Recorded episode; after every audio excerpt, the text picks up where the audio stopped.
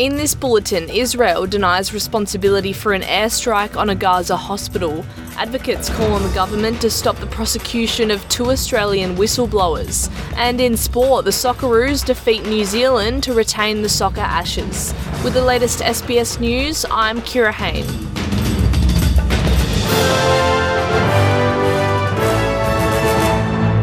Israel has denied responsibility for an airstrike on a hospital in Gaza City, which Hamas health authorities say has killed hundreds of people.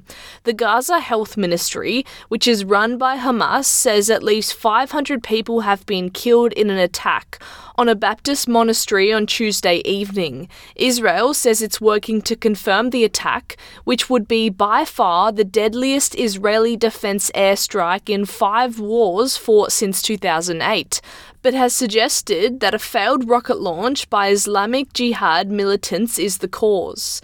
Palestinian representative to the United Nations, Riyad Mansour, has said he believes Israel is responsible and called for a ceasefire in the conflict. Those responsible for this crime should face justice and should face accountability. We, as an Arab group, demand immediately a ceasefire because the continuation of the war it means killing more Palestinians every moment.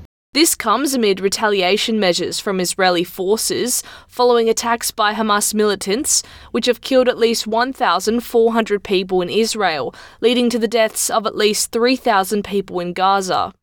Advocates have called on the government to stop the prosecutions of two Australian whistleblowers, saying there's nothing to be gained in continuing their cases. A group of crossbench MPs and advocates have made the appeal from Parliament House, arguing that the cases against David McBride and Richard Boyle should be stopped. Mr. McBride was the source for an ABC story in 2020, alleging some Australian troops had committed war crimes in Afghanistan. Rawan Arraf from the Australian Centre for International Centre says the pursuit of the whistleblower undermines the pursuit of accountability for those involved in wrongdoing. We should be proud of the process that Australia has set up to ensure that there is accountability for the allegations of serious wrongdoing, war crimes that occurred in Afghanistan in our names. We should be proud of the people who came forward to ensure that that process actually occurred.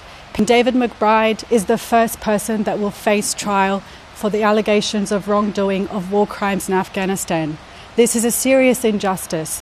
The National Intelligence Chiefs of Australia and the United States say the Chinese government is engaged in the largest theft of intellectual property in history. ASIO Director General Mike Burgess and FBI Director Christopher Wray have met in California for a conference on Chinese hacking, the first ever public meeting of the Five Eyes Intelligence Partnership. The group says a public meeting with representatives from England, New Zealand, and Canada also in attendance is necessary because of the level of the threat posed by China's spying activities. Mr. Burgess says it's no surprise that China is attempting to steal Australian innovation and that ASIO had detected and disrupted a plot to infiltrate a prestigious Australian institution in the last month.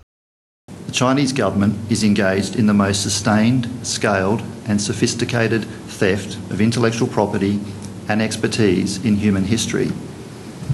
It's, it's unacceptable, it's unprecedented. China has developed a ruthless business model aimed at seizing commercial advantage. Seniors will soon be able to earn more money without their fortnightly age pension being affected.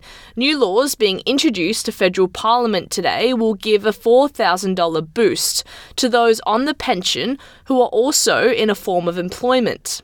Under the proposal, the maximum work bonus balance limit will be increased from $7,800 to $11,800 from the start of next year.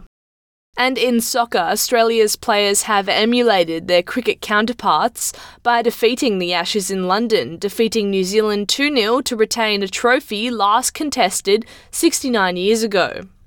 The win ensured Australia keep the century old Anzac Soccer Ashes trophy, which was recently uncovered in a Queensland garage, having been missing since the mid 1950s. The victory brings an end to a four match losing streak ahead of the crucial 2026 World Cup qualifiers next month against the Bangladeshi and Palestinian teams. Harry Souttar claimed the first goal as the Bull brushed his chest on the way in after Mitchell Duke's 14th minute shot and Jackson Irvine headed in Martin Boyle's 76th minute corner. I'm Kira Hain. This is SBS News.